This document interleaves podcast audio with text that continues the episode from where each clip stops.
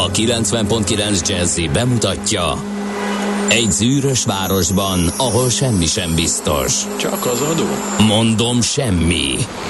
Ahol a kisbefektetőket senki sem védi meg a tőzsdei kilengésektől, és a sikátorokban leselkedik a kíméletlen hozamgyilkos. Csak négy férfi múlik a közbiztonsága. Hadnagy urak, merre vannak? A mindenre elszánt és korrumpálhatatlan alakulat vigyáz a rendre minden reggel. Ezek az állati nyomozók? Négy férfi egyeset és egy nyalóka. Ács Gábor, Gede Balázs, Kántor Endre és Mihálovics András.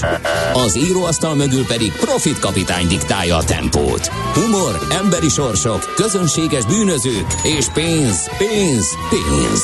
Egy különleges ügyosztály. A Gazdasági Muppet Show minden hétköznap reggel a 90.9 Jazzin. De is figyelj, ne csak a bárányok hallgassanak. De miért? Ha nincs pénzed azért, ha megvan, akkor pedig azért. Millás reggeli. Szólunk és védünk. Szép jó reggelt kívánunk, kedves hallgatók! Beindítjuk a mai millás reggelit itt a 90.9 Jazzin. Június 8-a szerda reggel van, fél hét múlt egy perccel, Kántor Endrével vagyunk itt. És Gede Balázsjal. És szerintem azokkal a hallgatókkal, akik már jó korán felébredtek, törzshallgatóink közül írtak már többen a 0630 20 10 909-re, és akkor mondom is, Na, hogy mondjad. kik. Azt mondja, Név szerint. hogy név szerint. D. Kartárs. Várjál, az egy dolog, hogy D-kartárs fölkelt, de a WhatsApp még annyira nem. Na, megjött. Esős füllet, jó reggelt, kartársak. Göd és Dunakeszi között jelenleg szakad az eső, villám és mennydörgés is tapasztalható. Várj, ezt 5.50-kor írta. A forgalom még nem jelentős egyik szakaszon sem, a Szerencs utcai lámpát akár menetből is lehet abszolválni, mindösszesen 23 perc a menetidő jelenleg zugló Hermina mezőre. Aztán papa, aki lő, írt Morgan Grz kartársak. Rendben, tennap felkeltem, hogy nézem a már volt meccset, na de hogy ma még ezt is felülírva a holnapit akartam. Tudsz, papa, na.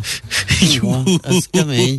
Amúgy a lezárás a klinikák ülői részén emberes még mindig a rutin meg a hajnali eső miatt is titta. Köszönjük szépen, és uh, Na, uh, Schrödinger pizzája címmel van itt egy kép még késő, Az nagyon jó. késő estéről. van is, meg nincs is. írva, hogy a pizzás dobozra nyisd ki a dobozt, mielőtt eszed a, pi- megeszed a pizzát, vagy hozzáfogsz a pizzávéshez. Na, ö, szóval még egyszer akkor 0630 20 10 909, ide lehet nekünk írni, üzenni.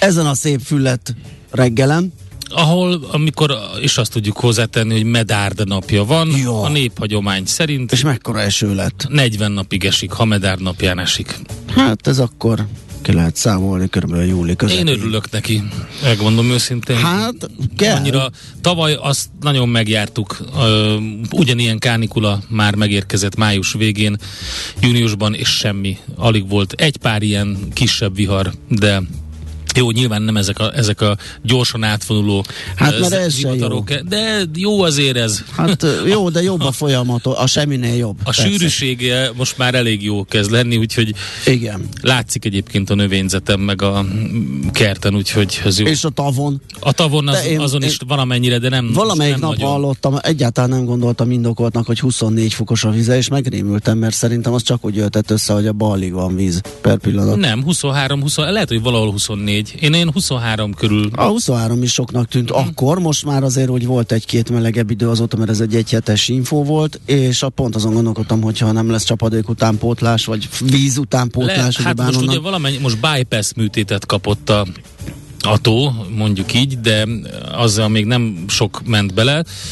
Reménykedünk benne. Mit értünk ezen? Az, hogy uh, amíg csinálják a két tározót, addig um, az egyik, mint, mint rendesen, ahogy a szívműtétnél van, Aha.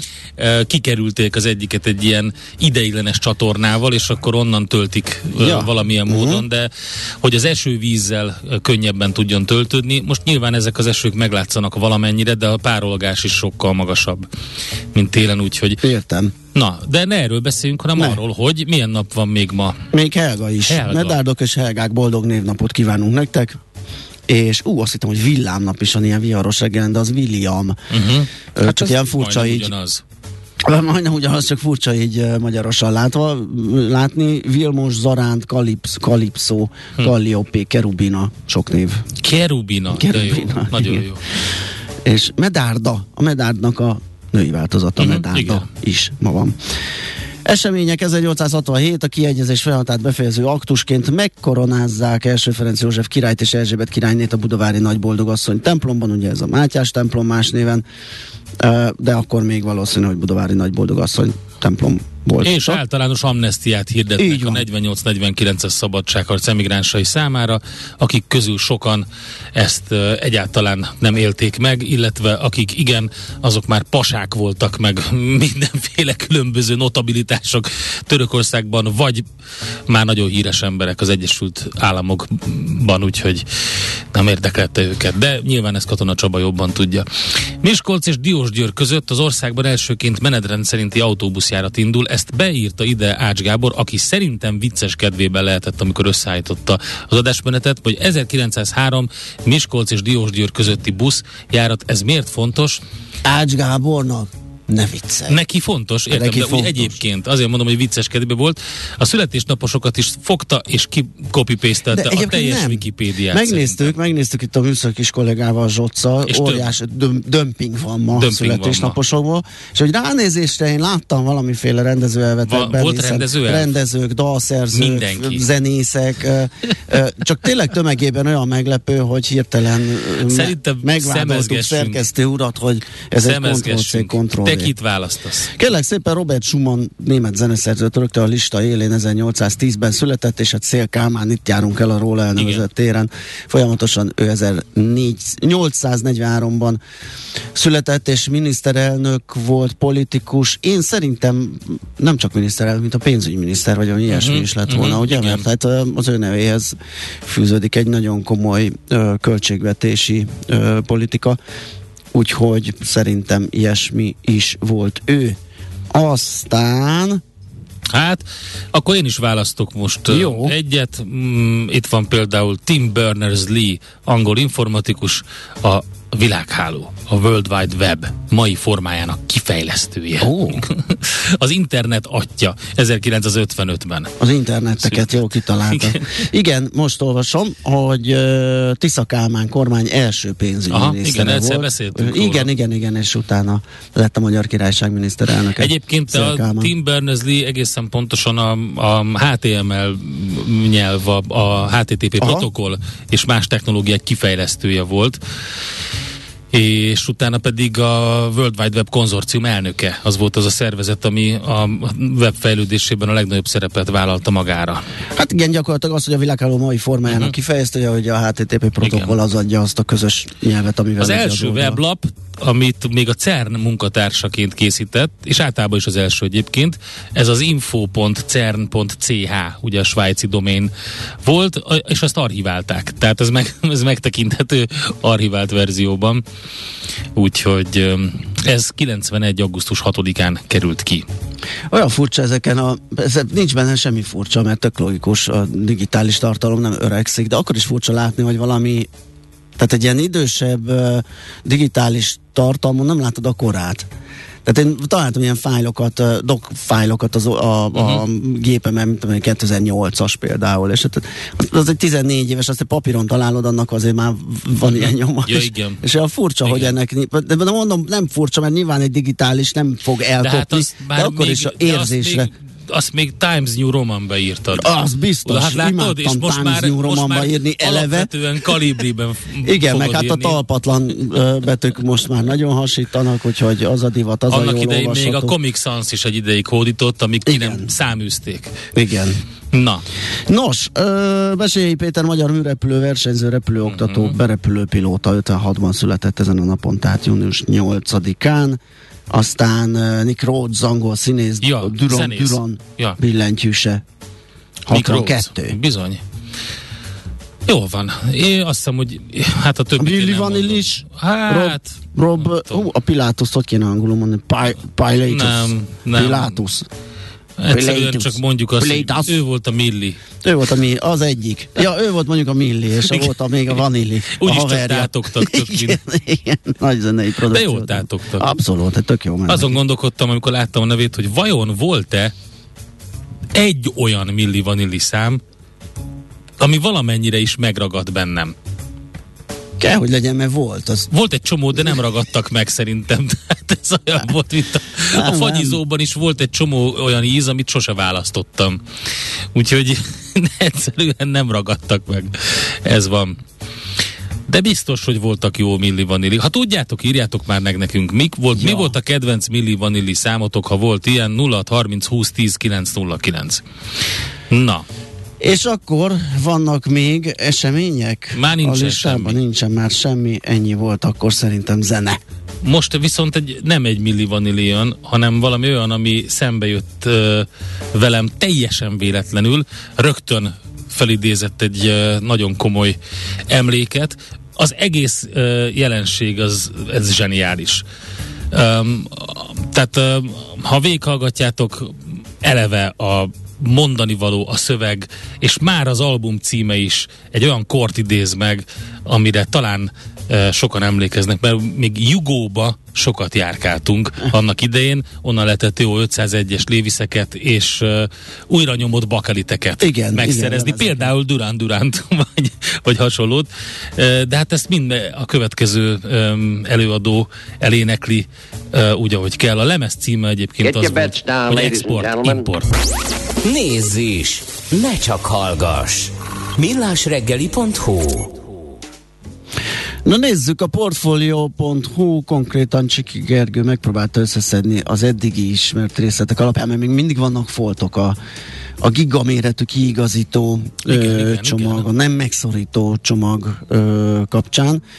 Rengeteg részlet, bevétel, kiadási oldal, és hát én legorítottam ide a ilyen összefoglalóhoz, együttesen a nagy csomag, a fejezet címe, itt lehet látni azt, hogy körülbelül 22-23-ra milyen tételekből hogy áll össze a számítás. Kérem 2023 milliárd forintnyi többletbevétel az adóemelések nyomán, minisztériumok kiadás csökkentése 1081 milliárd forint értékben, és 1150 milliárd forintnyi beruházás elhalasztás, tehát több mint 4 milliárdról, 4 ezer milliárdról van szó.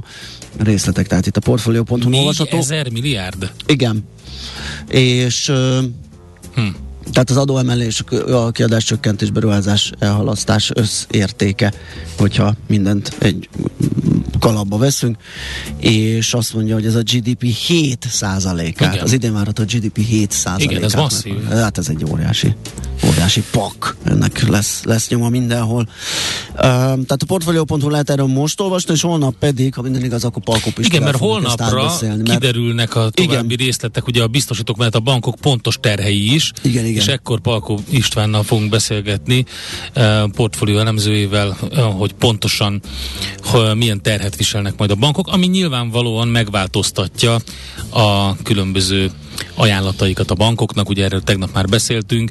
Ez a teljesen direkt módon átterhelés, ez nem fog működni, mert ugye ezt figyeli a kormányzat is, mm, eh, de rengeteg olyan módja van annak, hogy mégis a, az ügyfeleken csattanjon a dolog, tehát kevesebb ingyen szolg, ingyenes szolgáltatás, például bankszámlacsomag meg ez hasonló. Ugye beindult a banki verseny, uh-huh. elindultak megint többen különböző ö, még olcsóbb ingyenes számlákkal, stb. Hát ezek nyilván szűkülnek, beszűkülött. Tehát lényegében azért ezt ki fogjuk fizetni mi fogyasztók. Na, um, ami nagyon érdekes ö, információ és meglepő ö, volt számomra is, a g7.hu-n egy nagyon jó cikk van arról, hát nem jó cikk, hanem egy érdekes cikk arról, hogy pár óra leforgása alatt veszített 300 millió forintot a Trafo. A főváros kezében lett a sorsuk. Teljesen megdöbbentő. Az orosz katonai agresszió egyik meglepő áttételes következményeként egy egyedülálló nagymúltú magyar kulturális intézmény egyik napról a másikra került nagyon nehéz pénzügyi helyzetbe. Ugye 1998 óta a kísérletező színház, tánc és cirkuszművészet közvetítésében meghatározó szerepet játszik a Trafó Kortárs Művészetek Háza. Márciusban órák alatt veszített el több mint 300 millió forintot, az átlagos éves fenntartói támogatásának ez a négy ötöde durván, uh-huh. éves költségvetésének pedig a jelentős része, mert hogy és azt tette a, a, a kötelezettségek teljesítését pedig az intézményt fenntartó fővárosi önkormányzat már odaítélt éves támogatása negyedének előrehozott kifizetése tette lehetővé. Azóta a trafó görgeti maga előtt a hiányt, és várhatóan ősszel lecsap a valóság. Jelen állás szerint az évadban különösen fontos karácsony előtti időszakot is tartalmazó utolsó negyedévben csak akkor biztosított a zavartalan működés, hogyha a fővárosi közgyűlés addig megszavaz a trafó 107 millió forintra beadott többlettámogatása igényét. Úgyhogy hát ez egy egészen elképesztő dolog. Minden esetre ez egy éppen belső politikai konfliktusokkal terhelt és pénzügyi nehézségekkel szembenéző fővárostól függ most a trafó sorsa. Uh-huh.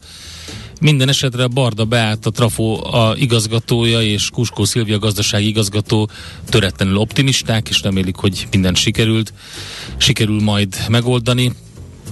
Úgyhogy nagyon érdekes, rész, részletesen leírja a G7.hu-n a cikkben, hogy hogy történt ez az egész, mi történt a trafóval, és szerintem másokat is ugyanúgy meglepett, mint engem, akik csak a sikert látták mögötte, a rengeteg előadás és a, a tényleg 1998 óta töretlenül ezt a kulturális ikonként működő intézményt Kezdve a 24.hu olvasok Boris Johnsonról, ugye, aki ja. megúszta az ellene indított Ha megúszta, de 40 a, a saját pártjának ellene szavazott. Úgyhogy Igen, ez hát az elég masszív. Masszív, és azok ugye folyamatosan azt mondják, hogy elkapják a facákot, tehát nem, nem nyugodhat a, a babérjain és ezen a győzelmen, és itt olvasom a viselt dolgait, és nagyon érdekes. Hát figyelj, hát azt, azt látod, ugye, hogy a Boris Johnson most egy ilyen, egy ilyen, egy ilyen ö, ö, nem is tudom, közellenség lett, Igen. vagy a, a felmérés felmérések alapján is egyébként a, a britek 58%-a a távozását követeli. Igen. És ha megnézed a, a, a bűnlajstromát, és ezt összehasonlít, át, átdobnád ide, akkor azt mondanád, hogy ez egy ilyen kis vicces, ilyen, ilyen kis, nem is tudom, ilyen himi-humi problémák, igen, amit nem is igen. tudom, hogy miért beszélünk, ezek italoztak a izé alatt. Persze. Hagyjuk már ezt meg. Felújított egy kis pénzből, ráadásul egy adományozó adta oda a, rezi, kormányfői rezidenciára a pénzt, úgyhogy még azt sem lehet mondani, hogy közpénz. Hát most több több probléma van egyébként, nagyon öm, gáz van, mert most egy olyan sztrájkot jelentett be több szakszervezet, öm, ilyen öm, vasúti dolgozók, meg vasutasok szakszervezete, meg mások is, akik miatt ugye hát eléggé komoly problémák lettek. Ráadásul ugye több ilyen hiány jellegű intézkedés is van, ugye legutóbb az a, a étolaj hiányról uh-huh. beszéltünk Angliában, de se, rengeteg más ilyen van. Úgyhogy rájár a rút Boris Johnsonra, és, és az a probléma, hogy pont most jönnek az időközi választások, és ez, ez nem biztos, hogy tehát ez ennek, a, ennek az egésznek most nagyon úgy néz ki, hogy valaki el fogja vinni a balhét, és ez valószínűleg a Boris Johnson lesz. Na, van-e még más? Hát most hirtelen nem nem tudok előhúzni egyebet, úgyhogy lehet, hogy zenéljünk, aztán tőzsdézzünk egyet, legyen ez a sorrend. Ö, Na, de is. jön a Milli Vanillira. Jött Milli Vanilli, igen. Zsolt ért nekünk, hogy a legnagyobb slágerük a Girl You Know igen. It Is True igen, volt, igen, igen, de igen. az És én valóban, kedvencem az I, I'm Gonna Miss You volt. Nem, már nem az enyém, hanem Zsolt tette ezt okay. hozzá, hogy a legnagyobb slágerük mellett azért ez volt. Egyébként tényleg, tehát uh, most így rendben, ezt adom, és elnézést, hogy erre így nem emlékeztem fejből, valóban a Girl You Know True volt. Hol zárt? Hol nyit? Mi a sztori? Mit mutat a csárt? Piacok, árfolyamok, forgalom a világ vezető parketjein és Budapesten. Tősdei helyzetkép következik. Hát nem volt egy acélos nap ez a hmm. tegnapi a budapesti értékbörzén, kérem szépen, mert hogy az történt, hogy esett a mutató közel 1000 pontot, 973 és fél pontot, ez 2,4%-os csökkenés, 40.331 lett a vége. És azt mondja, tette mindezt 11 milliárdos forgalommal, úgyhogy mondhatjuk, hogy inkább az érdeklődés hiánya volt, mint sem pánikszerű eladások, de azért az értékpapír számlánkon ez nem lesz odaírva a mínuszok és a veszteségek mellé. MOL 44 forinttal, vagyis másfél százalékkal esett 2798 forintra, az OTP 264 forinttal 9050 forintra esett, ez 2,8 százalékos mínusz. Magyar Telekom 9 forinttal gyengült, 368 forint 50 fillére, ez is több mint 2 százalék, és a Richter az, ami 3 kal esett 7230 forintra. A Bumix uh, jobban megúszta ezt az egészet, mert hogy 1,1% kal került lejjebb ez a... De hát olyan szép nagy lett ez a kiigazító csomag. Hát miért nem lehetett ettől jobb hangulat? Hát és a költségvetésben mekkora GDP növekedést Igen. várunk, háló. Hát, akkor Hát 2000-rel akarták betapasztani, és most Tessék. még rátettek még 2000 Igen, csak a igen. biztos, ami biztos Hát alapon. biztos jó lesz Túl, ez, ne túltoltuk Béláim. Igen, igen, pessimistáskodni. És egyébként nem is tették ezt az x piacon, mert például az Ebdufer 4,4%-kal emelkedett. A Gloster, ez a mostani? Nem tudom. Nézz, nézzük meg. Lehet, hogy még nem frissült. 1280? Csak mert, Mert csak- pont ugyanennyi volt a de múltkor nem, is, mint hogy 1310-et láttam volna. Mindjárt Ö, megnézem neked. Nézd meg nekem. Azt mondja, hogy ja nem, már frissültek. Mondj egy árat. 1310. Ugye, hogy 1310? Utolsó ár 1310. Igen, itt meg 1280 Az nem jó, az nem egy mostani. Na akkor a többire mit mondtál? Az Ébdufer az 47, Az 47. akkor ott nulla volt. Mondjál még, mit szeretnél tudni. Ö, na, Oxotec, nap 1212. lehet, hogy nem cseréljük egy hete, ezek harmadikai árak. Látod? Azt nem cseréli az Ács Gábor, elfejtette, meg is döbbentem. Örül, hogy be van meg, téve. Örül, örül, hogy be van téve. Persze. Jé, itt van az összes ár, nem is kell cserélni. Jó, a x piac tornó, azt majd megnézzük ma a nyitásban, hogy A árakat tudok mondani, de százalékokat nem, mert azt már nullázta a bét. Jó. Viszont Amerikát tudok mondani. Na, nézzük azt. Ott szép, mint, mint hogy egy sportközvetítést lehet olvasni, magabiztosan zárt az Egyesült Államok. Magabiztos, ezeket imádom, igen. Magabiztos zárás volt Magabiztos az zárás. Egyesült igen. Államokban. A Dow Jones 0,8, a Nasdaq 0,9, az S&P szintén 0,9%-os pluszban, de ahogy lehet látni, az élvonalban lévő leginkább, legnagyobb volumenben gazdát cserélt papíroknál szép hajrák vannak. ExxonMobil 4,5%, Alibaba 5% fölött, Ford 2% fölött, és a Chevron is majdnem 2%-on. Egyedül a Target maradt ki a sorból 2,3%-os mínuszával. Londonban és Frankfurtban mínuszok alakultak ki, ilyen fél százalék körül, de az ázsiai tőzsdéken uh, vegyes a kép jelen pillanatban. A Hang Seng pluszban van 1,7%-ban, a Nikkei 0,1%-os pluszban, a Kospi mínuszban és a Shanghai tőzsde is mínuszban. A legnagyobb nyertesek Amerikában azt mondja, hogy Valero Energy, Exxon Mobil, ConocoPhillips, Marathon Petroleum, ez mit mond el nekünk? Azt mondja el nekünk, hogy az olajipar az megint hajrázik. Ezek ilyen 5% körüli pluszt hoztak össze, oh. mint tegnap. Akik Valérom viszont... is volt, meg Exxonom is, de Na, most nincs. látod? A negatív oldalon viszont ott van a Walmart, a Clorox, a Target, tehát kiskereskedelmi szektor alapvetően. A Clorox az nem, a, de a, Walmart a Target, és a Whirlpool is ö, olyan 2% körüli mínuszokat hoztak össze, úgyhogy azt lehet elmondani, hogy az viszont nem szerepelt jól. Tőzsdei helyzetkép hangzott el a Millás reggeliben. És itt van Czoller Andika, jó reggel! Szia! Jó reggelt, a Balázs nyert ma reggel. Mit? Arckifejezés ügyileg.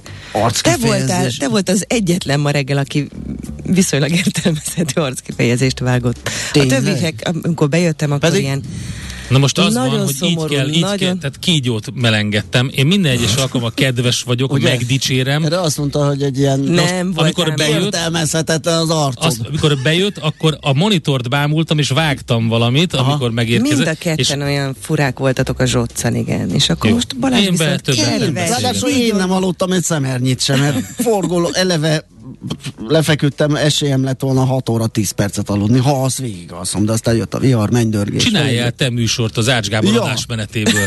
Ja, próbáld meg neked is értelmezhetetlen arcod lesz. Oké. okay. Na jó, megnézzük akkor, hogy milyen Kisütött a nap, most azt nem tudom, jönnek. mit jelent medárdra, mert így a Hát hajnalban elég kicsit- brutál zuhi volt. Kicsit már párás a homlokom, úgyhogy majd itt szellőztetünk egyet a hírek alatt, amit Czoller Andi mond el nektek, utána pedig visszajövünk, folytatjuk a millás reggelit. A reggeli rohanásban könnyű szemtől szembe kerülni egy túl szépnek tűnő ajánlattal. Az eredmény krétával körberajzolt tetemes összeg. A tethelyen a gazdasági helyszínelők, a ravasz, az agy és két füles csésze és fejvállalakzat. A lehetetlen küldetés megfejteni a Fibonacci kódot. A jutalom egy bögre rossz kávé és egy olyan hozamgörbe, amilyet még Alonso Mózli sem látott. Millás reggeli, a 90.9 Jazzy Rádió gazdasági mapetsója. Vigyázat! Van rá engedélyünk! A Millás reggeli fő támogatója a Schiller Flotta Kft. Schiller Flotta and Rent a Car. A mobilitási megoldások szakértője a Schiller Autó tagja. Autók szeretettel. Köszönjük ismét a hallgatókat, jó reggelt mindenkinek, megy tovább a millás reggel itt a 9.9 Jazzin június 8-án szerda reggel, negyed 8 előtt 3 perccel Kántor Endrével. És Gede Balázsral és a kedves hallgatók üzeneteivel, amennyiben van megosztható információ, azt most megosztjuk, hogyha nincs, akkor megnézzük, hogy egyéb helyekről össze tudunk szedni valami érdekeset. Budapest legfrissebb közlekedési hírei, itt a 90.9 jazz Balesetek vannak sajnos. Tényleg? A tizedik kerület Fehér úton befelé a Gyakorló utcánál, illetve a 16. kerület Rákospalotai határúton a Késmárk utcánál. Úgyhogy ezek vannak, és elég sok balesetet lehet látni az országban. Minden esetre az M3-as autópálya Budapest felé vezető oldalán 60 térségében két személyautó ütközött össze. Az 57-es kilométernél a belső sávot lezárták. Körülbelül két kilométeres lassuló kocsisor van, 8-10 perc a menetidő többlet egyelőre. Kedves hallgató, ide nekünk, hogy sziasztok, Ülőjót, Pöttyös utca, csomópontban a jelzőlámpák sötétek, illetve a gyalogátkelőhely lámpái is sötétek. Árpi az ex jelzőlámpás írja ezt, és az útinfon pedig arról tájékoztat, hogy az M3-as autópálya Budapest felé vezető oldalán 60 térségében két személy autó ütközött össze, az 57-es kilométernél a belső sávot lezárták, a helyszín mögött közel két kilométeres a lassuló kocsisor és 8-10 perc menetidő többlet. Budapest, Budapest, te csodás! Hírek, információk, érdekességek, események Budapestről és környékéről. Nos, nézzük, hát egy kicsit beelőzött minket Szoller Andi a hírekben elmondott pár olyan infót, amit mi ide készítettünk, de hát azért elmondhatjuk, hogy elindulnak, ugye jön az iskolaszünet, és az, ezzel párhuzamosan az útfelújítások is megkezdődnek Budapesten. Június közepétől az M3-as metró augusztus közepéig minden nap csak az északi szakaszon Újpest és a Göncárpád központ közle, között közlekedik. Továbbá négy hétig a teljes vonalon nem jár a kettes és a kettő M villamos. Korlátozások miatt az M3-as metró és a kettes villamos vonalának térségében nehezebb közlekedési körülményekre kell számítani a közösségi közlekedéssel utazóknak és az autóval közlekedőknek egyaránt. Röviden ez a zanzája ennek. Hát van ez a hír ugye a rezsiválság pusztító hatásairól, illetve annak mérsékléséről, és az energiahatékony város megteremtéséről. Ugye a főpolgármesteri hivatal keresi a megoldást erre, különböző intézkedéseket próbálnak ki, ö, találni, kidolgozni. Most egyelőre a károk felmérése, minimalizálása és a hosszú távú rendezés a legfontosabb mert hogy azt mondják, hogy az energiaköltségek növekedése az nem csak pénzügyi kérdés, amit most meg kell oldani, de fenntarthatósági is. És ugye a legutóbbi bejelentés ugye a kormánynál az volt, hogy a rezsicsökkentés jelenlegi formájának megszüntetése, illetve hát nem megszüntetése, hanem hanem többek között az önkormányzatok is bekerültek abba a csoportba, akiknek már nem jár uh, úgy a rezsicsökkentés, mint korábban. Tehát ez olyan közszolgáltatásokat is érint, ami, amiket nem leépíteni, hanem fejleszteni kellene, és egyébként fejleszteni is fogja ezt a főváros. Csak hát ugye át kell gondolni akkor, hogy hogyan. Uh, nagyon nehéz ezekben a dolgokban nem politikát és uh, ilyen politikai csapást bele látni, de minden esetre valamit ki kell találni a fővárosnak, hogy mindent úgy tudjon hmm. üzemeltetni, hogy az ne legyen a közlekedés például kárára. Aztán egy rövid info a 17. kerületből, a, arról szól, hogy a Budapesti Közlekedési Központ társadalmi egyeztetést indít a kerületben, illetve a kerület közösségi közlekedési rendszerének módosításáról. A változások Rákosliget, a régi, régi akadémia telep, Rákos Csaba új telep, Rákos Csaba és Rákos Keresztúr közösségi közlekedését is érintik. A fejlesztésre tovább bővülhet a gyorsjárati kiszolgálás az őrsvezér tere felé Rákos mentéről. Ez a lényege. Most itt hosszasan nem taglalnám, hogy a 261 E meg 176 E meg különböző buszjáratok, hogy miképp. Az E vagy nem? E, e vagy nem. A BKK honlapján egyébként meg lehet találni, hogy, hogy miről is van szó, így a 17. kerületi társadalmi egyeztetés folyamán. És hát ugye a trafót, azt már mondtam, az, az egy nagyon érdekes hír, szerintem azt biztos, hogy kell róla beszélnünk még, mert engem meglepett, hogy így Igen, alakult. engem is abszolút. Úgyhogy azt majd elővesszük, és akkor arról beszélgetünk még. Nekünk a Gellért hegy a Himalája. A Millás reggeli fővárossal és környékével foglalkozó rovata hangzott el. Hamarosan német Dáviddal beszélünk, a Kántár Bank vezető elemzőjével. Az a kérdésünk, hogy miért indult el újra a deviza eladósodás felé a kormány. Az Államadóságkezelő Központ újra módosította az idei év finanszírozási tervét, és hát természetesen pénzről van szó, mint a műsorban sokszor. A következő ö, zenekar soha életemben nem találtam volna meg, teljesen véletlenül hallottam ö, egy ö, filmben. KOG and the Zongo Brigade Money című felvétele. Ezt a zenét a Millás reggeli saját zenei válogatásából játszottuk. A tőzsde olyan, mint a nyomozás. Majdnem művészet. Kicsit matematika, kicsit sakkozás is. Türelemjáték. Millás reggeli. A Millás reggeli szakmai együttműködő partnere az EMAG webshop áruházak és marketplace üzemeltetője, az Extreme Digital EMAG Kft. Hát egy furcsa helyzetre próbálunk választ uh, találni, mert hogy az államadosságkezelő központ újra módosította a finanszírozási tervét, és uh, deviza eladósodás mellett uh, döntött devizakötvény kibocsátások mellett, holott ugye korábban, uh, ahogy a lakosságnak sem ajánlotta ezt, illetve hát sikerült ugye átfordítani a lakosságot a forint eladósodás felé, így nyilván kormány oldalon sem biztos, hogy ez, ez teljesen jó ötlet, vagy lehet, hogy van egy egészséges szintje ennek. Na mindegy, ennek nézünk mögé német Dáviddal a KNH Bank vezető elemzőjével. Szia, jó reggelt! Sziasztok, jó reggelt kívánok! Nézzük meg először, hogy miről van szó, mekkora összegről, mekkora keretről, mit finanszíroz vele a kormány, aztán nézzük meg a miérteket, hogy miért pont deviza. Lesz dollár és euró kötvénykibocsátás. Tegnap indult a jegyzés, és ha minden igaz, ma le is zárják. A nagyobb része lesz dollárban, durván 2 milliárd dollár és 2 milliárd, vagy 1 milliárd euró.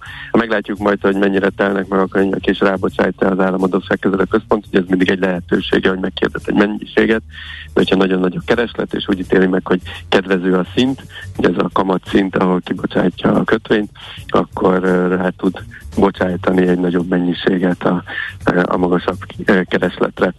Úgyhogy így néz ki, hát ez ezzel megint toljuk fölfelé egy kicsit a deviza adósság arányát. Egyébként azért van rá szükség, mert elég nagy lejárat van most forint kötvényben, a következő másfél-két hónapban lesz egy júniusi, meg egy augusztusi nagyobb lejárat. A június az 500 milliárd forint nagyságrendű, az augusztusi meg egy ilyen 150 milliárd, plusz egy kis, ugye ki kell fizetni ilyenkor a kamatot is, hiszen lejár és azt is vissza kell adni. Úgyhogy emiatt egy ilyen 700 milliárd körüli összeg az kiszalad a, az állam kasszából, és hát fontos, hogy ne apadjon el teljesen a a KESZ állomány, ugye ez a készpénzállománya az államadóság kezelő központnak. És ez forint, forint forrásokból nem lehetett volna finanszírozni? Folyamatosan van forint kötvény kibocsátás, Aha. ugye ez minden héten vagy két hetente van, most már pontosabban régen hetente volt, aztán visszatértünk két hetentére a kötvények esetében, de van uh, diszkontkincstárjegy kibocsátás is, csak hát óriási volt a hiány. Tehát, hogyha végignézzük uh-huh. az év első néhány-öt hónapját, akkor látjuk azt, hogy ekkor ment vissza az adóvisszatérítés, a fegyverpénz, a nyugdíj, stb. stb. Úgyhogy emiatt óriási volt a folyó kiadása is a költségvetésnek, hát örült, hogy ezt tudja finanszírozni folyamatosan a kibocsátással, az, hogy még plusz lejáratot is kell. Van egyébként annyi a keszállományon, tehát most nem úgy kell képzelni, hogyha ez nem lett volna meg, akkor most csődöt jelentettünk volna. Csak nagyon leapadt volna a, a tartalék, és hogyha megint jönnek nagyobb kiadások költségvetési oldalon, akkor esetleg nem tud annak megfelelni. Úgyhogy ez egy biztonsági tartalék is, hogy mindig legyen megfelelő mennyisége az államnak, nem várt eseményekre. Aha. Um, Jó, de hogyha devizában adósodunk el most, akkor ez mit vetít előre? Főleg, hogyha azt nézzük, hogy a forint az nem túl erős, és a... Tehát még jól is járhatunk ezzel esetleg? Mert Igen. Pont, pont azért, hát a forint ugye most Fedez, egy elég gyenge... Esetleg fedezi ezt a, ezt a gyengülést. Hát igen, ez egy nagy kérdés. Ugye egyrészt miért kell még, ugye a másik ok, ami miért évelején mondjuk még nem ezzel tervezett, vagy nem ekkora mennyiségben az állam, hogy esetleg abba gondolkodhatott, hogy lehet, hogy lesz megállapodás az EU-val. Nagyon hiányoznak azok az EU-s források, uh-huh. amiket korábban elköltött a kormány, és jó lenne, ha bejönnének, de hát ez a tárgyalás, ugye ez nyúlik, mint a rétés tészta, azt reméljük, hogy nem uh-huh. szakad el végleg, de az egyelőre ugye amíg nem jönnek ezek a EU-s források, addig az ilyen jellegű kiadásokat is finanszírozni kell. A másik ok, hát olcsóbb, ugye ez volt régen a svájci hiteleknél is, hogy Igen. mondjuk a forint kötvény hozam az most már 7% egy 10 éves állampapírnál, itt meg lesz 10, 10 évnél hosszabb állampapír kibocsátás is, tehát egyik oldalon egy hosszú finanszírozást biztosít, ami jó, mert később jár le. Másik oldalról egy alacsonyabb kamatnál egy euró kamat, referencia kamat most egy bund esetén 10 éves kötvénynél az 1,3, tehát ott van egy elég jelentős 5,7%-os kamat különbözet. Persze erre rájön, ami kockázati felárunk, tehát mi nem német államkötvény szintén fogunk kibocsátani, illetve hát a dollárhozamok is lejjebb vannak, tehát e, olcsóbb. Illetve hát valóban, hogyha most beszedjük ezt a sok eurót és dollárt magas árfolyam, és ezt leváltja a kormányzat, akkor ebből van ugye X mennyiségű forintja, és hogyha utána elkezdjük visszaerősíteni esetleg a forintot a következő években, hát itt akár évtizedben, akkor egy árfolyam nyereséget is szert lehet tenni, hiszen kevesebb, egy erősebb forintnál kevesebb kerül visszafizetni ugyanazt a dollár és euró mennyiséget. Hát én abból azért nem mondnám le azt a következtetést most kapásból, hogy akkor itt fordulat van a, a politikában, és akkor a következő tíz évben mindig erősödő forintot uh-huh. fogunk látni. Ez, ez, ez nem így van, de az biztos, hogy ahogy nő a deviza arány, úgy egyre kényelmetlenebb, hogyha gyengül a forint.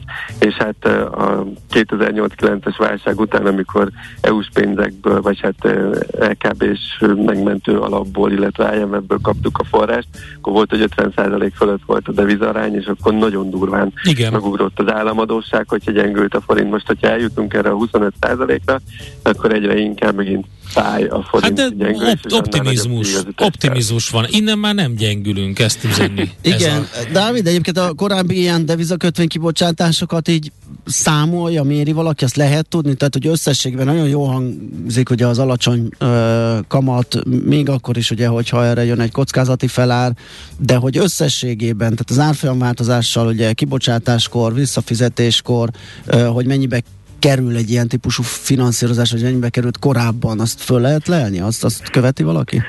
Hát az államadóságkezelő központ biztos követi. Hát ők biztos, csak hogy ez ki, ki jön ez az info? Ki lehetne számolni, persze, persze le kéne gyűjteni, én nem, nem gyűjtögettem ezt össze. Le kell gyűjtögetni az elmúlt nyolc évben. Mondjuk volt időszak, amikor nem nagyon bocsájtottunk ki devizakötvény, most az elmúlt években kezdett ez újra fölpörögni, de de igen, ki lehet számolni, mondjuk az elmúlt mm. öt évben milyen árfolyamok mellett, milyen kamatok mellett bocsájtottuk ki a, a deviza kötvényeinket, azokra addig mennyit fizettünk, és egyébként az árfolyam leértékelődés, hát ami az elmúlt három évben nagyon fölpörgött, ezen nemrég azért még 3.30-akról beszéltünk pár évvel ezelőtt, és most meg 3,80-ról, így hirtelen itt egy több mint 10%-os gyengülés van benne. Hát az az éves kuponokban ott megjelenik, tehát amikor fizetjük a uh-huh. elméletileg a 1-2 százalékos kamatot, akkor arra rájön annak a 10 százaléka, tehát akkor ez a, annyival megdrágítja a kuponfizetést. A nagy, a nagy rész az akkor lesz, amikor a lejárat van, ugye ott jobban számít, hogy hogy mekkor, mennyi éppen az árfolyam, hiszen akkor kell egyben a tőkét visszafizetni. Ott is lesz egy lehetőség egyébként, hogy majd akkor is kibocsájtunk devizát. Igen, de az mint a mostani eset, ugye, amikor a deviza kötvényből forint lukat tömünk, hát akkor... igen, egy ilyen, ilyen, Igen. ilyen. De lehet, hogy lesz olyan eset, hogy ha tényleg lesz EU-s megállapodás, hogy jönnek majd be az EU-s források, ugye az vissza nem térítendő támogatás Aha. az ajándék, és akkor azból meg vissza tudunk fizetni akár forint Mhm, kötvényt, mhm, de akár devizakötvényt is, és hogyha egy ilyen ingyen pénzből, ugye, ami nem kell visszafizetni, kapunk devizát, kifizetjük a devizakötvényt, akkor tudjuk csökkenteni a devizaadósságot. Ezt játszottuk egyébként 2013-14 Világos. Tehát akkor nem annyira drámai a helyzet, vannak rá megoldások. Meg- Meg van, meg van egy legyen rutin Egy, legyen már. egy megállapodás. Úgyhogy- Ja, ja, igen, az mondjuk, az, igen, az kéne az egészhez, hogy körbeéljen. Jó, előre szaladtunk, mert az lett volna az egésznek az, az induló Igen, pontja. igen, igen, abszolút. Oké, Dávid, köszi szépen, így jobban értjük a deviza kötvény kibocsátást és az ez irányú eladósodását az államatosság kezelőnek, illetve a, a büdzsének. Köszi még egyszer, szép napot! Oké, okay, köszi, Szia. nektek is, sziasztok! Német Dáviddal, a KNH bankvezető elemzőjével beszélgettünk. Ja, és Műsorunkban termék megjelenítést hallhattak. Kicsi, közepes, de semmi esetre sem nagy. Nem a méret a lényeg, hanem a vállalkozó szellem. A Millás reggeli KKV hírei következnek. Hát kérem szépen, ugye módosul a rezsicsökkentés rendszerében ö, kedvezményezettek köre, mert hogy a lakossági fogyasztók maradnak meg, és az eddig ide tartozó kisvállalkozások, illetve önkormányzatok pedig kikerülnek. Ugye ez egy új ö, rendelet, kormányrendelet, ami gyakorlatilag ennek a giga megszorító csomagnak a része. Ugye az látszik, hogy szeretne már a kormányzat valamiképpen ebből kijönni, nyilván a lakosságiból nem tud. Oda bezárta magát, az politikailag nem jól Hát az az eladható. üzenet. Az az üzenet. Az az üzenet, hogy itt minden rendben van, így van. De azt is látjuk, hogy a pont az előbb a említettük ezt a mód van, 4000 igen. milliárdra rúgó csomagot, annak az egy negyede számítások szerint, hogy 1000 milliárd körül lesz a rezsicsökkentés ára Mhm. idén. Az arra megy, hogy ez ö, fenn. Tehát magyarán ugye a, a kommunikáció az, hogy a rezsicsökkentés marad, a valóság az, hogy a rezsicsökkentés alapvetően megy. Részben Lakossági megy, szinten marad, részben és megy, mindenhol és máshol részben megy. lakossági szint, szinten marad, mert nem kisebb gázszámlát fizetsz, de majd fizetsz máshol többet, hiszen ugye ezek a kisvállalkozások, akik most Mhm. visszakerülnek a rendszerbe, most választhatnak illetve nem választhatnak, gyakorlatilag az, szerintem elég kevesen vannak, akik az árésükbe ezt azt gondolják, hogy ez belefér, és nem változtatnak az árakon, persze ezt a piac dönti el, de alapvetően azért ez egy árfelhajtó tényező lesz. Tehát hát, valószínűleg ez megjelenik az ő bele, szolgáltatási tehát és termékáraikban. Ez a, az eddig kedvezményezett 30-40 ezer KKV, ezek közül vannak jó, jó páran, akiknek 5-7 szeres energiaárat kell fizetni az idei évben. Igen, Az ötszörös is rossz, a hétszeres az meg pláne. Tehát Jó, hogyha világított egy kisboltba, és az most az éves, mit tudom Mhm. én, 120 ezerről, havi 10 ezerről fölmegy 600 ezerre, akkor az még nem hiszem, hogy csőd helyzet, mert valószínű nem éves félmillióért csinálta a vállalkozását, de biztosan megnehezíti a dolgát, és amit mondunk, ugye, hogy valószínű a termékáraiban próbálja ezt majd kompenzálni, illetve szolgáltatás áraiban, hogyha mondjuk ő egy kis én fodrász azt üzem. nem tudom, hogy, hogy hogy ez hogy működött eddig. Tehát a, a, egy kis vállalkozás ugye választhatott, hogy a piacon lévő mely szolgáltatónál van.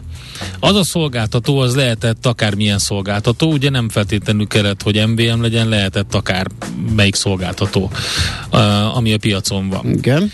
Na most ők akkor a rezsicsökkent, tehát ugye nekem nincs ilyen vállalkozásom, ezért kérném, hogyha valaki tudja 0 30 20 10 909, ossza már meg a tapasztalatait ezzel, hogy most át kell neki szerződnie a, egy, egy piaci szolgáltatótól a, a, az állami szolgáltatóhoz, vagy nem kell átszerződnie, vagy mi történik? Szerintem nem, ez szolgáltató függő, az, hát ez a rezsicsökkent, tehát te, te is mindegy, hogy melyik szolgáltató van, nem fizetsz, csak rezsicsökkented Igen, díjat. igen, igen, igen, de hogy most ez megszűnik, most ugye egy új piaci verseny alakul ki, eh, alakulhat ki, hogy milyen áron kapják a...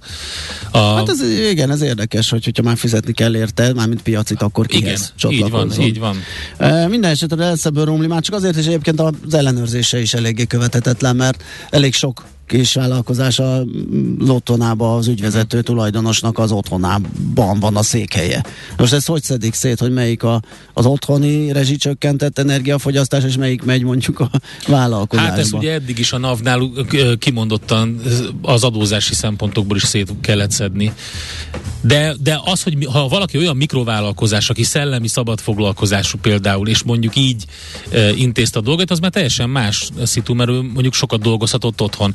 Ezt nem tudom, tehát az biztos, hogy lesz belőle kavar. Közben pedig ugye 2023-ban ugye az önkormányzatok már tudnak élni a korábbi lehetőségekkel, e, mert hogy ezt Varga Mihály jelentette be, többek között nem lesz iparűzési adó kedvezmény a kis cégeknek. De én úgy látom, hogy a Magyarország ugye a KKV szektorban is a, a mikrovállalkozások országa, elképesztő mennyiségű ö, olyan cég van, aki eddig kihasználta azokat a lehetőségeket, amiket, ö, amiket tálcán nyújtott át neki a, a, a, a döntéshozó, a kormányzat.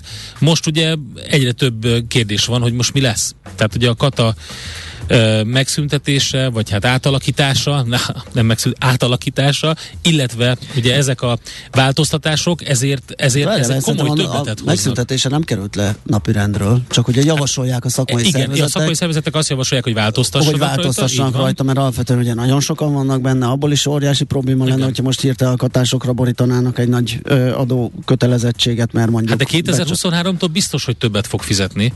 Az valószínű, persze. Tehát ha hogy nem a- szűnik meg, igen, akkor akkor át lesz alakítva, az átalakítás nem azt jelenti, hogy még jobban jár, hanem az, hogy többet kell Így van, fizetnie. így van. Úgyhogy hát, Na, hát érdekes lesz. Izgalmas lesz ennek a szektornak, és az élete, majd nyomon követjük természetesen, vagy itt a De ez tényleg érdekelne, máshol. hogyha van olyan hallgató, akkor az infokukat millástegeri.hu-ra, vagy pedig a Messengerben írja már meg nekünk, hogy ő hogyan kalkulál ezekkel, mint vállalkozás, ezekkel a megnövekedett energiaköltségekkel az új hát Hát rendeleteknek feltéve, a hogy tud, mert ugye meg itt sincs meg minden információ, uh-huh. tehát kérdés, hogy egyáltalán lehet ezzel per pillanat kalkulálni. Veszel-e? Eladod-e? Kanapéról-e? Irodából-e? Mobilról-e? Laptopról-e? Kényelmesen, biztonságosan, rengeteg ajánlat közül válogatva, időspórolva, ugye-e, hogy jó? Mert ott van a mágikus E. E-Business. A millás reggeli elkereskedelmi rovata, ahol mindenki számára kiderül, hogy online miért jó üzletelni. Bodi, te már vettél ilyen? Kissé hibás termék? Igen, aminek azt mondják, leütötték a sarkát, és akkor ez van. Olcsóbban. Igen, valami volt. Én is. Én, én tudom, én két gépet is, egy mosogatógépet, meg egy mosógépet is lehet, hogy mázlim volt.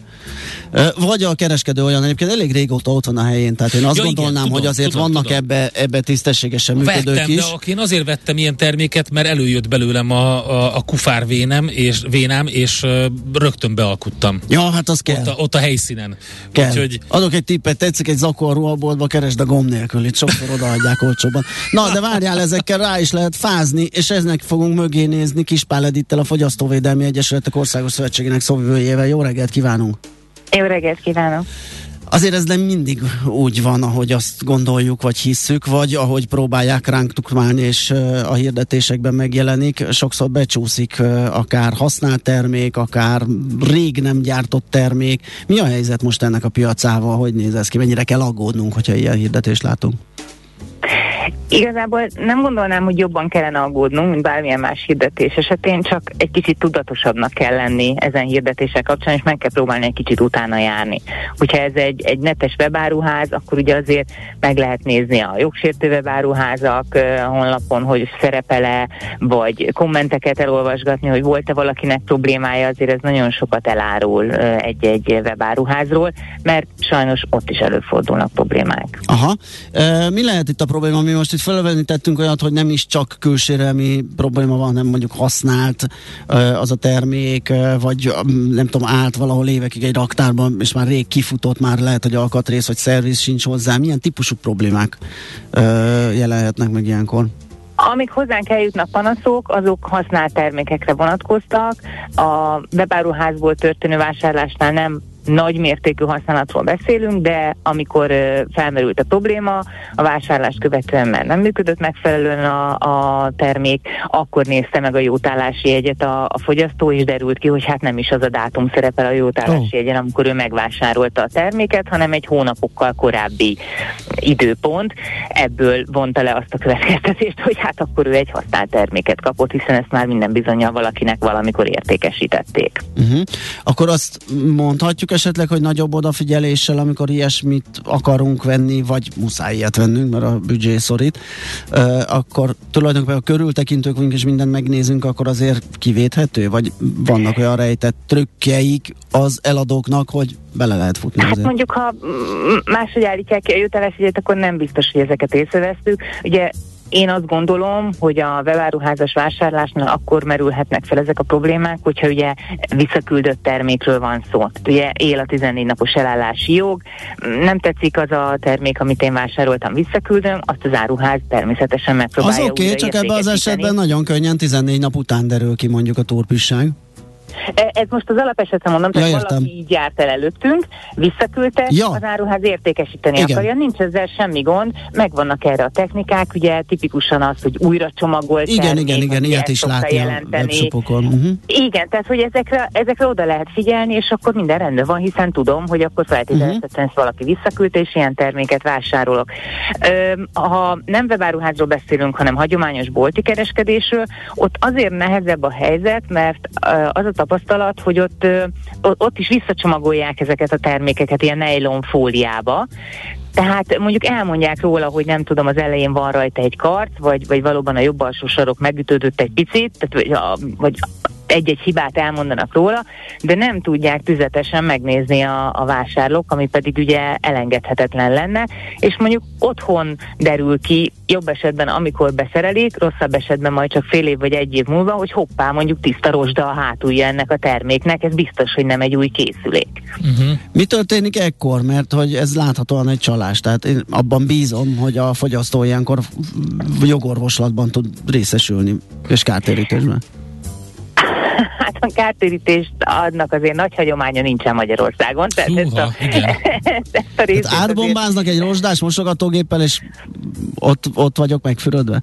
A, az üzlethelyiségben történő vásárlásnál ezekben az esetekben, tehát amilyen panaszok hozzánk eljutottak, ott minden esetben kötöttek írásbeli szerződést a felek. Tehát nem csak az volt, hogy oda ment az illető, kifizette, megkapta a blokkot, nyugtát, számlát, bármit, hanem, hanem aláírattak vele egy egyoldalas iratot, amit ő azt gondolta, hogy csak a jótállási jegy, vagy csak valami miatt át kell Itt is felmerült az, hogy a fogyasztó nem olvasta el, amit Na, aláírt, akkor megint visszajutottunk oda, amit mondok, hogy az alaposság és az odafigyelés azért segíthet. Nem mondom, hogy minden esetben sikerül, de segíthet elkerülni ezeket a Minden, problémákat. minden, mindenképpen figyelni kell ezekre ilyen esetekben, meg még inkább, illetve hát én azt mondom, hogy igen, tehát bontassuk ki azt a terméket ott, és nézzük meg, mert mondjuk egy, egy nagy műszaki áruházlánc van, a, ami garantáltan új termékeket árusított, nem merül fel bennünk, hogy mondjuk bontassuk ki azt a, azt a fagyasztót, hogy megnézzük, körbenézzük, mert feltételezzük, hogy ilyen probléma nincsen. De hogyha egy szépséghibás terméket vásárolunk, akkor azért minimum arról győződjünk meg, hogy mi az a szépséghiba pontosan, megvan-e rajta más is esetleg. És akkor ezzel már rögtön előrébb mm, juthatunk. Egyébként a Balázs említette ezt a csalást, de én ezt kicsit ö, ö, finomítanám. Azt hiszem, hogy a BTK szerint ez a tévedésbe ejtés és tévedésben tartás körébe tartozik, amikor lényegében, ö, hát lényegében hazugságról van szó, mert ugye nem árulják el azt, hogy az a termék az milyen, és utána még abban, abban a hitben is tartanak, hogy én azt gondolom róla, hogy olyan, pedig nem olyan. Gondolom, hogy azok a kereskedők, akik ezt komolyabban veszik, azért kibontatják ezeket a termékeket, és megnézetik a, a, a vásárlóval, mielőtt elviszi. A tévedésben, egy tévedésben tartoz a csalásnak a, a, a Az egyik fogalma. al- alkat- bele, bele tartozik, csak még hozzátartozik az, Hát, és még kárt is igen. okoz. Ko- Igen, csalás és inkább a károkozás, igen. Eh, Én inkább a tisztességtelen kereskedelmi gyakorlat felé mennék el igazából, de valóban tehát lehet, hogy büntetőjogi tényállást is megvalósít. Hát csak azért lehet valami védelem a fogyasztó számára, tehát hogyha hogy mondjuk valami dokumentálja azt, hogy ő hogy vette ezt át, vagy ilyesmi, akkor a- onnantól Nem, kezdve... nem nagyon szokott lenni ilyen dokumentáció, hogy hogy vett át át, ez pont Mhm. ez, a, ez a probléma ezekben az esetekben. Mi mindenkinek azt szoktuk javasolni, amikor ilyen problémába ütközik, hogy ne csak a, a, az egyéni ö, saját ügyét próbálja meg megoldani, hanem mindenképpen tegyen ö, bejelentést a fogyasztóvédelmi hatóság felé, ö, akár ugye a, a megyei kormányhivatal fogyasztóvédelmi ö, osztályához, vagy a gazdasági versenyhivatalhoz, mert ugye, hogyha több jelzés érkezik, akkor ott is ö, erre fel tudnak figyelni, és meg tudják vizsgálni, hogy most akkor tényleg felmerül-e. Mondjuk a ez hosszú idő, meg nem, gyakorlat. igen, meg nem biztos, hogy érkezik több, tehát ilyenkor egy kicsit kiszolgáltatva érzi magát egy fogyasztó. Tehát ö, a, a, a, mi lenne az a, van, van erre valami best practice eljárás, hogy, hogy mit csináljunk végig, milyen Ezt a bejelentést én mindenkinek szoktam javasolni, pontosan uh-huh. azért, hogy esetleg más ne járjon így. Egyébként okay. pedig, hogyha nem tudunk dőlőre jutni ugye a saját ügyünkben, uh, akkor fordulhatunk a békéltető testülethez, ami egy viszonylag uh, gyors uh, időn belül tud segíteni. Csak ugye az a probléma, hogyha mondjuk tényleg van egy aláírt szerződés, amit mi valóban aláírtunk, Aha. azért a, abból nehéz kibújni. Tehát, Aha. hogy az, hogy ja, én nem olvastam el, és ha ezzel meg lehetne dönteni egy szerződést, akkor, akkor nem tudom, hova jutna a világ. Tehát, hogy sajnos nagyon sok esetben azért nincs nagyon segítség a fogyasztók felé, mert hogy volt ott tájékoztatás, csak ők nem feltétlenül figyeltek arra a tájékoztatásra. Mhm. Oké, okay, hát akkor ö, mindenképpen nagyon körültekintően mindent megnézni, és ö, meg tudunk úszni egy csomó kellemetlenséget, hogyha így járunk el. Ettől függetlenül lehet, hogy nagyon jó áron hozzájutunk Hát igen, ugye a minősítések rendszere, ugye ez egy elég jó praktika mindenféle ilyen online téren, hogyha azt látjuk, hogy megbízható a partner, akkor az lehet az első lépés talán, hogy megpróbáljuk kiválogatni azt, hogy egyáltalán kitől veszünk ilyet, ha már ilyet vennénk. Edith, nagyon köszönjük. Nagyon jó, jó munkát. Fontos dolog. Szép napot. Igen, köszönjük szépen. Viszontlátásra. Viszontlátásra. Kispál Edittel a Fogyasztóvédelmi Egyesületek Országos Szövetségének szóvivőjével beszélgettünk. Na, megtaláltad-e? E-Business. A millás reggeli elkereskedelmi rovata hangzott el. E-Business. Üzletei online. Hát igen, több hallgató is aggodalommal kérdezi, hogy a KKV rovatunkban beszéltünk erről a rezsicsökkentés körének szűkítéséről, és hát a kisvállalkozások is bekerülnek ebbe, vagyis ezentúl nem élhetnek ezekkel az előnyökkel, és hát a saját lakásba bejelentett uh, székhely Na, problémája, az. dilemmája mm, merül fel a legtöbb hallgatóban. Hát ezt egyelőre erre nem tudjuk a választ, de lehet, hogy erről még Lehet, hogy valami olyan adminisztráció fog párosulni mellé, mint fogyasztási határ, Igen. vagy mit ö, kilóvattok, vagy, vagy akármi, ami próbálja ezt kivédeni, de én azt kizártnak tartom, hogy rálöcsöljék a háztartásra ezt a terhet. Biztos, hogy nem Csak azért, rá. mert cég van oda bejelentve. Biztos, hogy nem lőcsölik. Ezt nem tudom. Ennek a részletszabályozását, ezt gondolom ki Hát azt, ö, hogy fogják várjuk, dolgozni. így van, az még nincs meg. Azt mondja, hogy a békéltető testület nekem a polgári peres eljárást javasolta az egyeztetés után. Hát ez érdekes. Ez érdekes, igen. Igen, akkor ott már elfajultak a dolgok, valószínűleg ott már nem sikerült egyességre jutni, vagy nem volt rá kilátás. Azt mondja, hogy azért van ez, mert a KER mi már a cégeket képviseli, mindig a vevőnek kell igazolni a szabályos használatot, írja Dodó. Mhm. Uh-huh. Hát igen, szóval az, hogy a bolt erőfölénnyel él vissza. Hát az az, az, az Bizonyos talán- szempont, én, én azt tudom mondani, hogy amikor ilyen nagyobb értékű házi elektronikát vásároltam, akkor minden egyes alkalommal kiszállítás előtt, kiszállítás után kibontatták az egészet, nem is értettem, hogy ezt miért kell végigcsinálni, megnézették velem az egészet, uh-huh. duplán, televíziónál például, uh-huh. valamilyen berendezésnél, és, és akkor azt alá kellett írnom, hogy én azt láttam, hogy ott nincs sérülés, nincs rajta semmi, és amikor kihozták, akkor még egyszer megcsinálták ugyanezt. Úgyhogy eh, én azt gondolom, hogy vannak, akik, akik nagyon uh, védik magukat, és, és úgy járnak el egyébként, hogy a fogyasztó számára, a vásárló számára is jó legyen. De Persze. tényleg el kell mindent olvasni, meg, meg kell mindent nézni. És, és, és mondom, az alap, alap az, hogy ö, én nem is tudom, online valószínűleg talán nem is bátorkodnék ilyesmit venni. Fizikaiba meg ott nagyobb az esély, hogy az a kereskedő, aki régebb óta ott van a helyén, az nem csinál ilyet, hiszen nem hát lenne ott régóta. mondjuk egyébként online is vásároltam öm, öm, például elektromos sütőt, és De nem hibásod? Nem. Vagy sérült? Nem, nem, az a Na, ja, az volt. más. Én most de az erre- lehetett erre volna az, hogy sérült, de az, akkor az van, hogy én, én, én nem engedtem elmenni a, a, a kiszállítókat addig, amíg az ki nincs bontva, Aha. és meg nem néztem. Hát nem tudtam, hogy működik-e, mert ugye nem Persze. csatlakoztattam, de hát legalábbis külsérelmi nyoma nem volt semmi. Mhm. De hát ez egy nehéz. Nehéz ügy, és mindenképpen nekünk is van ebbe szerepünk, hogy úgy járjunk el, hogy megpróbáljuk redukálni. A- de az lenne az ideális, hogyha nem kéne, ugye, Hát, és abszolút az. visz. De van egyébként ezekre, főleg, hogyha újat vásárolsz, akkor más vonatkozik, ugye, akkor visszaküldheted x időn belül, stb. De ez az egész, az mindig bonyolítja a szitút. Tehát az, hogy, hogy, hogy neked utána mit kell csinálnod ahhoz, hogy végül is meglegyen az a termék, és működjön, uh-huh. amit te szerettél volna, az utánajárás, az idő, stb. az kellemetlen nyilván. Igen. Na, menjünk tovább Czoller Andi híreivel, azt követően aztán folytatjuk a millás reggelit, már itt van a szerkesztőségben a vendégünk Szekeres Viktor, a Gloster nyert igazgatósági elnöke.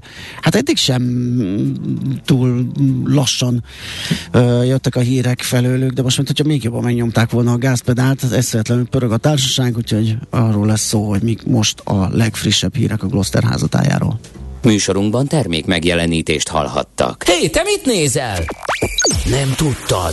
A Millás reggelit nem csak hallgatni, nézni is lehet. Millásreggeli.hu Nézzünk, mint a moziban!